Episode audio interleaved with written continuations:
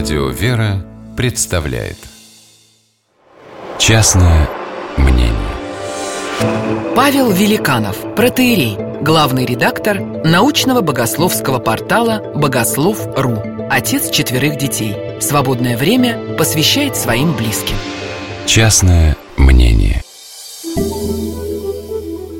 Какой разной бывает тишина. Страшная, пустая, пугающая. В глухом лесу Словно тысячи глаз отовсюду поджидают, когда ты уснешь, чтобы подойти поближе, посмотреть, обнюхать, потрогать. А кто ты такой?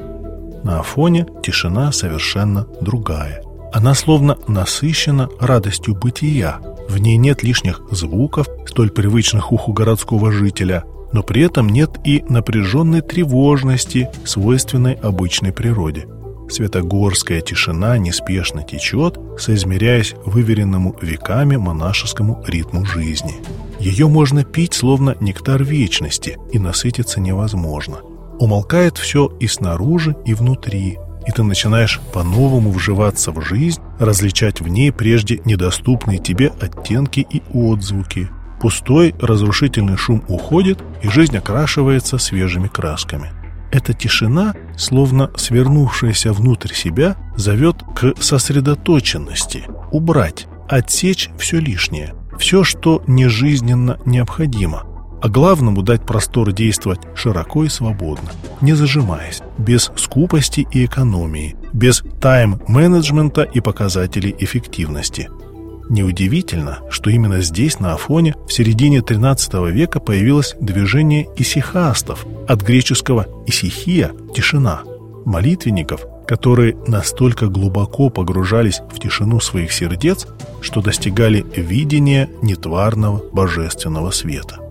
Приходит вечер, и корпуса монастыря медленно погружаются в сумерки – Серп луны задиристо смотрит куда-то ввысь, переглядываясь с уже засиявшей красавицей Венерой. Удивительно, но даже пролетающий мимо скоростной катер не может разрушить глубинную сплоченность этой тишины. Службы закончились, братья готовятся ко сну.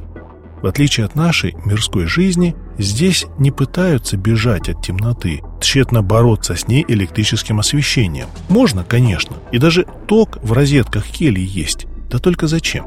Всему свое время. Время спать вместе с природой и время молиться в полумраке свечей, горящих перед древними образами.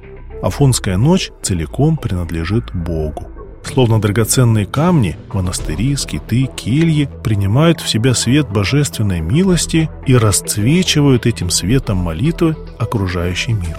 Здесь молитва – образ жизни, а не какой-то краткий, непонятный, вымученный эпизод – Ей пропитано все, почему и природа не грозная, а какая-то прирученная, смирная, не агрессивная, не пугающая. Но стоит лишь включить смартфон и заглянуть в вездесущий интернет, и эта тишина тебя тотчас отпускает, и ты сразу становишься каким-то чужим этому заповеднику мира и молчания. Ведь вся эта внешняя тишина – лишь проявление той глубины сердечного покоя, которым живут монахи. Однажды философа Умберто Эко спросили, что бы вы хотели сказать современному миру. Он ответил «Сотвори молчание». Вот он, оказывается, рецепт целительного лекарства от стресса и разочарования, от спешки и вечного недовольства. Сотворить молчание – это вовсе не свалиться в бездну небытия. Напротив, это значит прекратить суетиться и открыть уши, чтобы слышать умолкнуть и обратиться вслух, чтобы услышать то самое главное, что Бог так хочет сказать каждому из нас.